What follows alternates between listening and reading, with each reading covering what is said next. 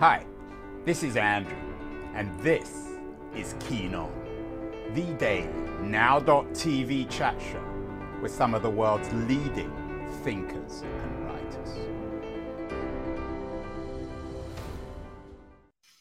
Hello, everybody. It's a rather chilly Tuesday morning in San Francisco on uh, December the 6th, 2022. Earlier today, did a show with the um, muckraking journalist, uh, New York City based journalist, Chloe Sorvino.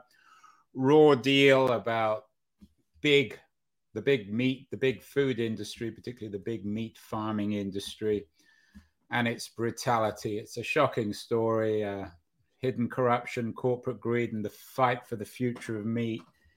It reflects badly on everyone, particularly on us humans, in our addiction to meat and our mistreatment of um, the animals. As Chloe told me, she's been to a number of slaughterhouses and their shocking experiences. They speak, I think, of our bizarre symbiotic, morally symbiotic relationship with the animals on the one, non human species. On the one hand, we desperately need them, we eat them, we fetishize them, and of course, we mistreat them. Looking at the headlines today on the Guardian newspaper, you see this symbiosis. On the one hand, a story about a heroic Pyrenees, Great Pyrenees dog who apparently single handedly fought eight coyotes trying to prey on his owner's sheep. And on the other hand, a story about Elon Musk's new company, Neuralink, not Twitter. It's probably a more of a stain on humanity than Twitter, if that's possible, which uh, faces a federal inquiry after killing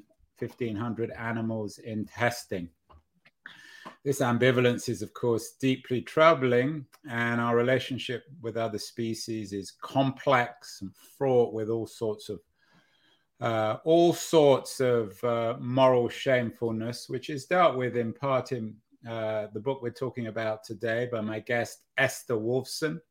It's called Between Light and Storm: How We Live. It might be also how we live and die with other species. Esther is joining us from a chilly Aberdeen in the northern part of Scotland. Esther, welcome. Thank you. Uh, Esther, I- am not sure. I-, I, don't suppose you've you've read this book. Uh, no, I haven't. I-, I was just thinking I would very much like to read it. Um, you're an expert on um, on our relationship with other species. You've written many other books, including Corvus, uh, A Life with Birds. How do we make sense of this? Is this the greatest stain you think on humanity more than anything else? We haven't exactly behaved oh. ourselves as a species, but in our treatment of other animals and particularly in factory farming in the early part of the 21st century? It's certainly one of them. Um, yeah, factory farming is an egregious crime against the animal world, and it's also very dangerous.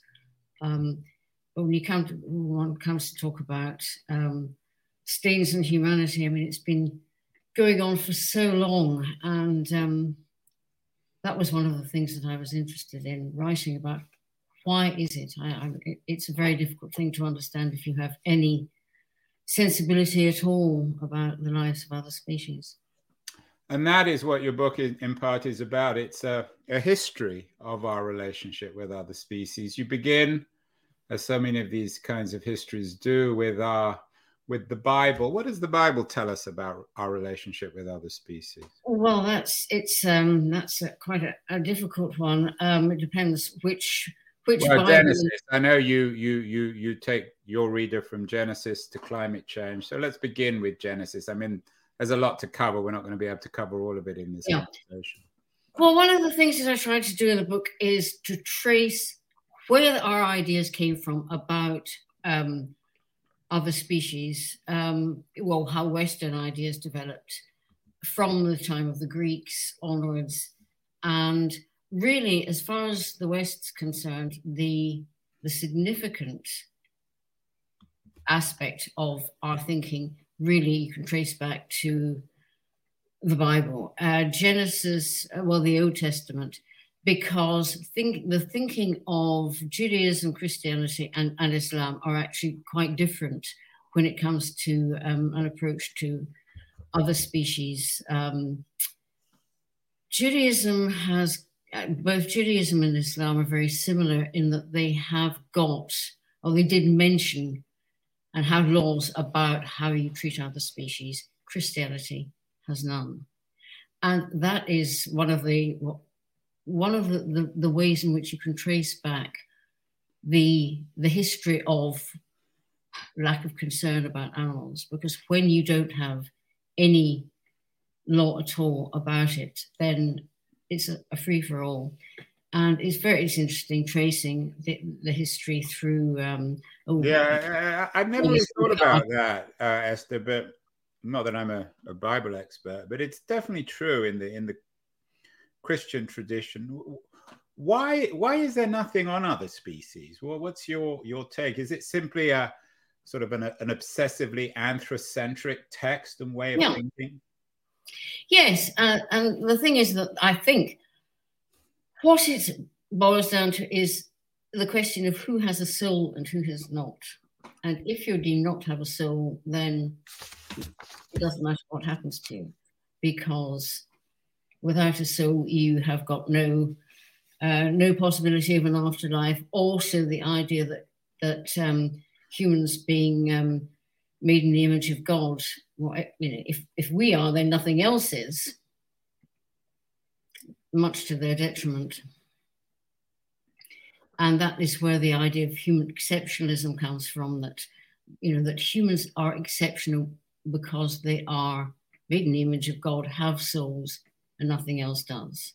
And it's and interesting because in in the Bible, we're in the Christian tradition, we're told to be sympathetic to um, those less fortunate than us, the poor, the infirm, the old, the young, yes. but not to other species. It, it doesn't go beyond uh, humanity, if that's the right word. No, and I mean it's of course it's you know you, you, the the question there's a I think a bifurcation between ideas of soul and so on. And the fact that it's just expedient, you know, if you happen to like eating animals or hunting or whatever, it is very much easier to believe that these are not sentient creatures, they don't matter. And that very much, you know, runs through the whole history of, of our relationships with other species, basically in every religion, it's not just in Christianity. And, um, you know, the, the ideal is that you treat them properly, but when it comes to it, it's not necessarily the case. What about in the Old Testament then? How did that tradition treat animals differently? How did it perhaps well, in, in Judaism, having more respect or less of a concrete boundary between human beings and other species? In Judaism, there are laws about how you treat animals called Chaim, and you know, things like you know um, that you shouldn't take birds from from nests. You shouldn't the, the famous one about um, searing the calf in its mother's milk.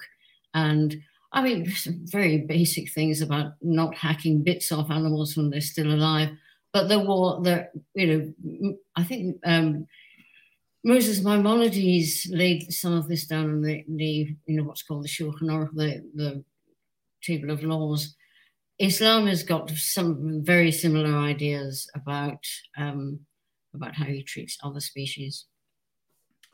We've done a number of shows on, we've done shows on everything, particularly on um, other religions. We did a show recently with Richard McCarthy, an American uh, who spent some time in Japan. He wrote a book called Kuni, the Japanese Vision and Practice for Urban Rural Reconnection, rethinking the relationship between towns and countryside. Less interested in animals, but certainly the, the Buddhist tradition is quite different in terms of our relations with uh, uh, other species. Perhaps uh, Esther, you might say something about that. Explain why. Why why are other religious traditions quite different in terms of thinking? Well, that, that's quite a difficult one.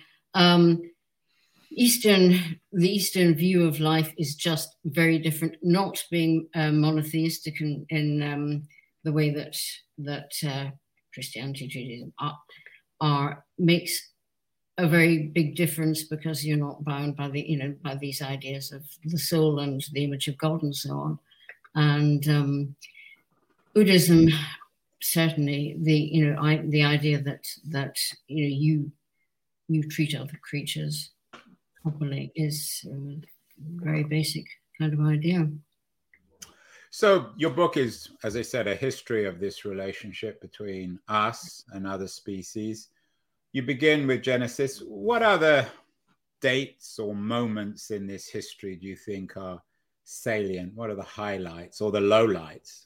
Mm, well, um, well, I mean, the, the, Greeks had interesting things to say about vegetarianism and so on. Um, I suppose that that one of the significant moments is Descartes, who formulated the idea of you know the bête machine. You know, the creatures were insentient, and the Cartesian ideas were ex- popular because, as I say, they're expedient. If if you believe that, you can do anything to other species. Um, yeah, I mean Descartes was a was a very enthusiastic vivisectionist himself, and has written some you know appalling descriptions of his experiments on on other species.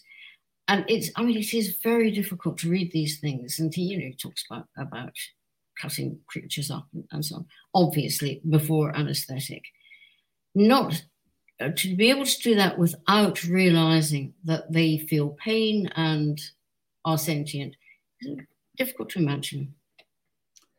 Esther, do you think that that um, insensitive, if that's the right word, Cartesianism, this complete lack of respect or concern with the pain and suffering of other species, is that built into the European Enlightenment? To some extent, yes. Why? I have. I don't know. I don't know. Well, I mean, I presume it is simply the continuation of the belief that we are, that there is such a separation between the human and the animal world that there are no laws, that there are no restraints.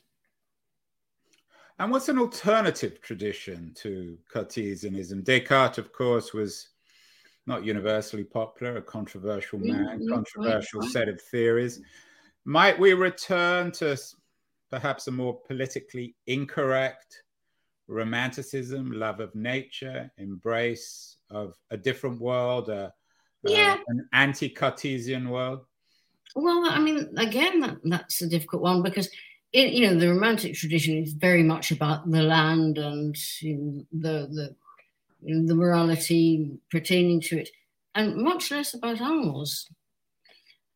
These are, it's a very difficult one to, to, to figure because it's so ingrained, the idea that, you know, you can do anything, that it hardly comes in.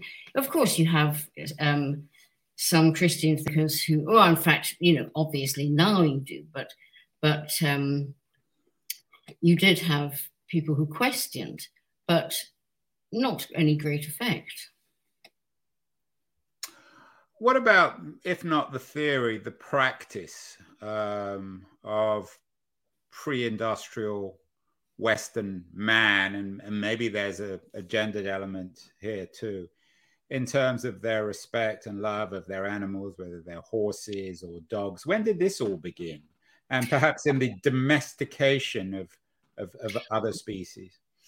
Very early. I mean, they're very early. Um, there's very early evidence of uh, people keeping pets. Uh, you know, findings in graves of of um, people buried with their dogs. Say, um, the Romans were extremely fond of of of their pet. I mean, you know, the, the relation the relation between humans and their pets say, has always been quite a strong one. It's just when you come to other species, I mean, you know, it's it, it's very much the same today that there are certain creatures that we um, for whom we have love and respect, and virtually nothing else. You know, dogs, dogs and cats, of course, mainly, um, and people who purport to be animal lovers because they like dogs will have no hesitation in either treating other species badly or um, not being particularly concerned about them. Esther, uh, a couple of months ago, did a show with Justin Gregg. He he has a new book out. I'm not sure if you're familiar with it. Um, if Nietzsche was a narwhal, um, it's a book about what animal intelligence reveals about human stupidity. He's not a great fan of Nietzsche. Uh, I, am more an admirer of Nietzsche, although I can't claim to be an expert. Do you think Nietzsche was an interesting figure in terms of recognizing this historic criminality of our species? Of course, he oh, famously went mad in embracing a, a horse. Um, uh, was it with, shall we say, post Christian thinkers like Nietzsche in the late 19th, early 20th century that our relations with other species began to perhaps change or adapt in some way? Yeah, actually, I'm just looking. I have got a, a quote from Nietzsche up here. We do not regard the animals as moral beings, but do you suppose the animals regard us as moral beings? An animal which could speak and would say, humanity is a prejudice of which we animals at least are free, which is an interesting one. Yeah, yeah, you know, I mean, that is exactly the question of, of um, animal intelligence and how we look at animal intelligence and our own intelligence is, is so fascinating because we have this very firm belief, uh, as I mentioned in human exceptionalism, you know, we are, by virtue of our great brains, vastly superior. Now, the evidence doesn't really bear this out because we are the only species that has actually destroyed, basically, we've destroyed the branch upon, we, upon which we sit. We have destroyed, or we are in the process of destroying the planet on which we live, which no other species has done. Esther, we've done a number of shows on Charles Darwin, great 19th century British yeah. naturalist. Um, I, am thinking this through now, and occurred to me before we talk, but I'm assuming that in many ways, Darwin is the light before the storm or the storm before the light. How does Darwin and Darwinism change everything? Well, clearly by making the connection between um, evolution and humans and taking away the case for, for exceptionalism because we are, you know, part part of the universe rather than being an exception in it. That's and of course, you know, the religious um, aspect of it, the you know, the horror of uh, Christianity discovering or being told that that uh, of Darwin's theories. That that was why, because suddenly we were something we were part of uh, a wider world. So we're really all living in Charles Darwin's world. He was an interesting figure, of course. Uh, oh, yeah. He only went on one great trip and discovered many species. Also, was a, a farmer, a lover of the land. Does his yeah.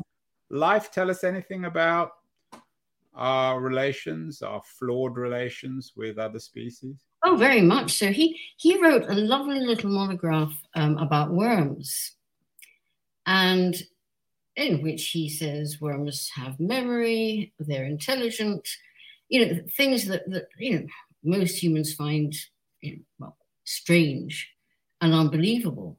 And you know, he was very interested in the, you know, all the, the smaller aspects of of um, of the animal kingdom as well. And oh yeah, huge amount to tell us about, about it. We we did a show uh, with a woman called Karen Bakker. Um, she's a scientist in yes, Canada. Uh, she has a new book out, The Sounds of Life How Digital Technology is Bringing Us Closer to the Worlds of Animals and Plants. She suggests that with digital technology, we're learning to be able not just to talk to the animals, but the plants. If we can, and maybe this comes back to, to Nietzsche, what do you think they'd say? Would we be able, if, if we could share a language would we be able to talk to other species? What would we say and what would they say? Well, what would we say? Well, what should we say might be more, more cogent. Uh, we should say, I'm terribly sorry we've we've done this. And what they might say, I can't imagine. I think it would depend very much on the species. All the chickens in, in the factories, the billions of chickens, yeah, exactly. chicken wings that we voraciously. Yes, exactly. Exactly. Um, I mean, the, the creatures that I know most about are, are the crow family, and um, they um, they certainly have opinions. I think that they would have quite a lot to say about our treatment of them. You wrote an interesting piece in The Guardian, Love You to Death How We Hurt the Animals We yeah. Cherish on Dogs. Do you think for us to change, we need to also rethink our relationship with our pets? I, I don't know what the case is in Aberdeen in northern Scotland, but certainly on the west coast of the United States, people now carry their dogs around with them in their backpacks. They bring them to dinner, they feed them at the table. Um, we have a fetish, particularly with the internet, with cats. Um, do you think one way to move forward to a more to a better relationship with other species is is is to stop anthropomorphizing other creatures and recognizing that they're simply different? Very much so. Uh, it's a big problem here um, during the pandemic. People bought dogs and cats, but particularly dogs for companionship. And of course, unscrupulous breeders were breeding creatures without regard to uh, their future health and charging a fortune for them. And there there's some, you know, appalling cases of cruelty. And now that we are in a really serious economic situation, people are abandoning dogs, taking them to shelters in th- their thousands. And it is this this this feeling that you know they're dispensable, that you know you can breed them, buy them, discard them.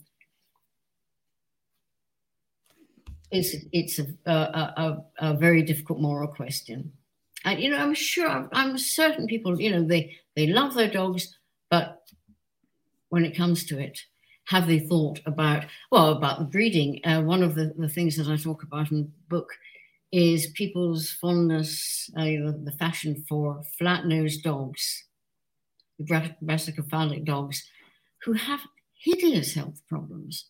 But people want these dogs, and people, and so they're bred, and you know they can't breathe. They have a huge number of of um, physical problems. They shouldn't be bred, and they, I mean, uh, you know, a vast number of vets say this. They should not be bred and they should not be bought, but people want them because they're cute. This the word cute has possibly done more to damage the animal kingdom than anything else.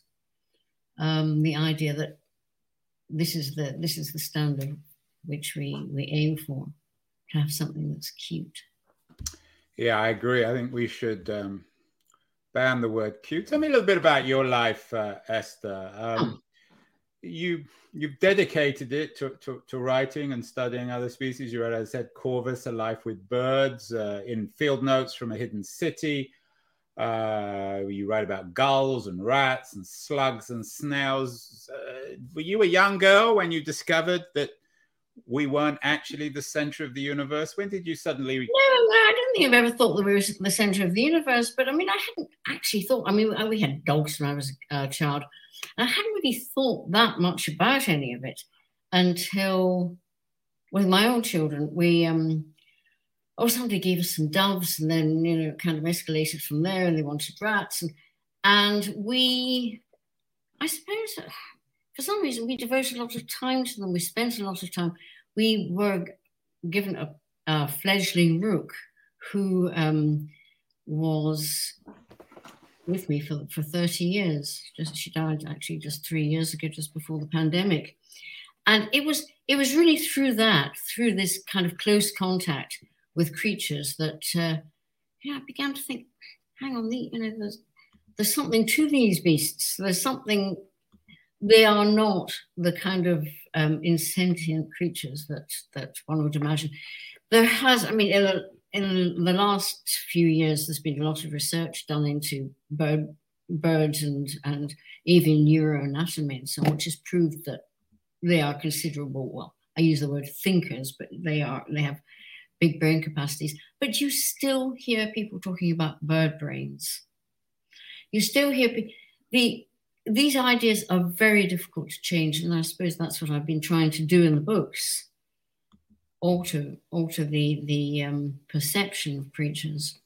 Yeah, it's important work you're doing, and many others, of course. I'm sure you're familiar with the work of Sy Montgomery. Oh, yes, uh, wonderful writer and wonderful person. Oh, she wrote a wonderful book about about the octopus. Right, and hawks and octopus. Yeah. I just actually came back from Costa Rica, spent some time not oh, wow. shooting birds, but photographing them. I wonder if there's something about birds that resonate with us because they're they really are they, they come out of dinosaurs. I mean, they existed before us as as a species. Yeah. Do you think that they somehow trigger something odd in humans um, because they, they they came before us, and they no doubt will exist after we've gone? Oh yeah. Well, yeah. It, I mean, again, this is an interesting one. In this country, there's a fixation about the idea of what called songbirds. Now, I mean, the people who use the term songbirds, I mean, they mean blackbirds, robins, you know, the small passerines. In fact, the term songbirds means something entirely different. It's, you know, a classification uh, um, of a particular kind of bird. And a certain strand of the media here will go on and on about, oh, how our songbirds are being killed off by magpies, say magpies are songbirds themselves, but this is beside the point. And that you know, it's again, it's the cute. We pref- we like the cute. We don't. People don't like corvids, crows, jackdaws, magpies because they're not deemed to be cute. Right, and that's what Montgomery says about hawks: is they teach us a different way to love, a much yeah. more aggressive way, which certainly is anything but cute. That's right. I mean, you know, you cannot love the natural, you cannot appreciate the natural world and have the word cute in it. You just can't because the natural world is not, and neither should it be cute. Esther, what do you think? There's a, a new fashion of, of books about what we can learn from humans. It's part of, I think, our, our post Darwin culture.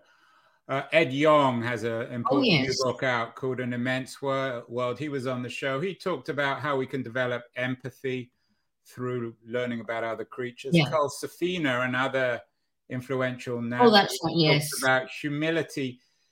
Do you share their sort of their their ideas that we can learn quote unquote the values of animals, humility or or, or sympathy or empathy?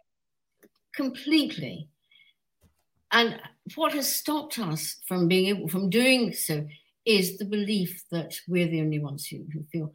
But if you I mean if you observe other species and see I mean, it, it's an obvious thing that that in order to live to survive, the for them to have you know mutual empathy and all the rest of it is you know is, is going to be a, a good maneuver.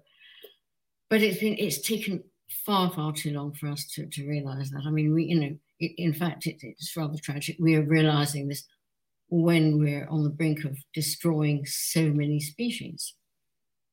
I mean i, I have you know you just have to to live with a, a creature for a time uh, to recognize its emotional capacities.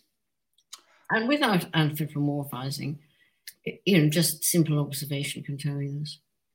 I wonder if there's something else to it too. We did a show with the English journalist Jenny Kleeman. She has a new book out, Sex, Robots, and Vegan Meat, about our digital future, in which uh, we're inventing smart machines that perhaps will compete and perhaps even enslave us. Is there something about the world that we're talking about today where we recognize where the equals, the, the, the, the co residents on the planet of other species, and our technological prowess in inventing post human forces? I, I, I'm wary about calling them species, but robots that replicate everything that we do. Well, I, you know, again, it's uh, there. There is a certain irony that, that, this should be a consideration when there are plenty, well, vast number of species about whom we know nothing at all. We still don't know, and we still don't know of their existence. we are causing them to become extinct as we are before we we we know anything about about them, um, and in a way, it's just a token, further token of human arrogance that that, that we should see a technological future before we have taken the trouble to um, to understand what kind of world we actually live in.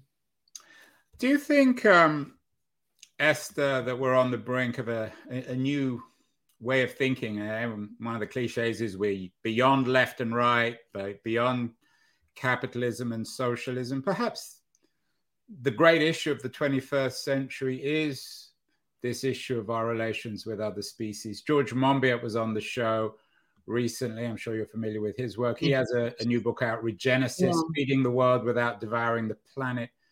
But I wonder if regeneration is a is a, an, an even deeper philosophical movement that might enable us to confront these demons that you've wrote written about in your book and, and so many other authors from Ed Yong and Carl Safina to Justin Gregg, Simon Montgomery, also another woman who we had on the show, Jack, Jackie Higgins, also writes about this. Um, are we on the brink of a, of, of a new?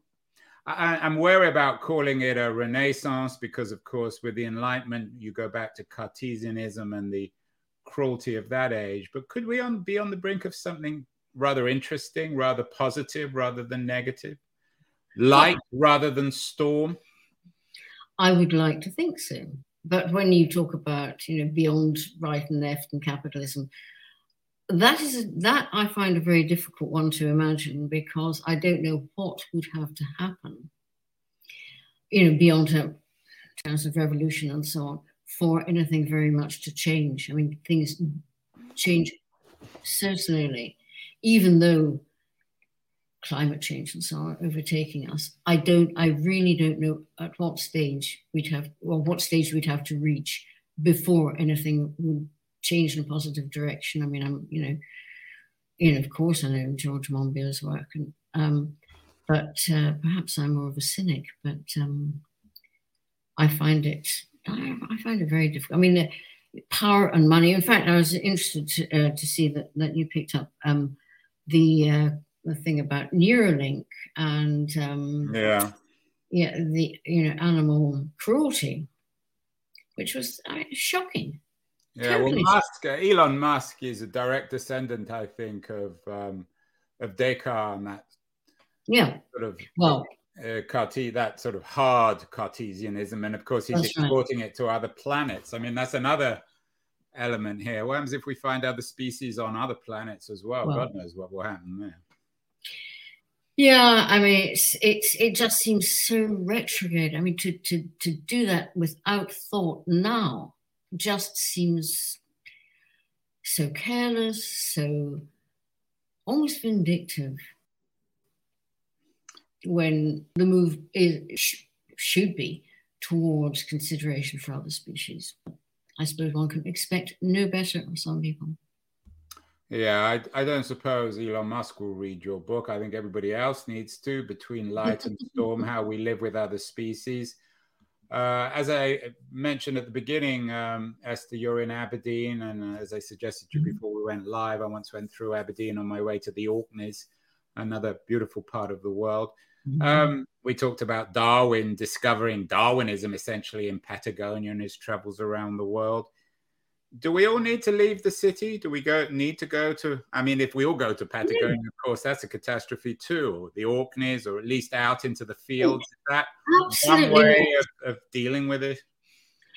Absolutely not. This is something that the, another really interesting one. You know, what is wilderness? What is I? I'm I'm a real kind of city person, and you can live. You can find wildness in a city urban species are every bit as fascinating and wonderful as, as ones you find in Patagonia.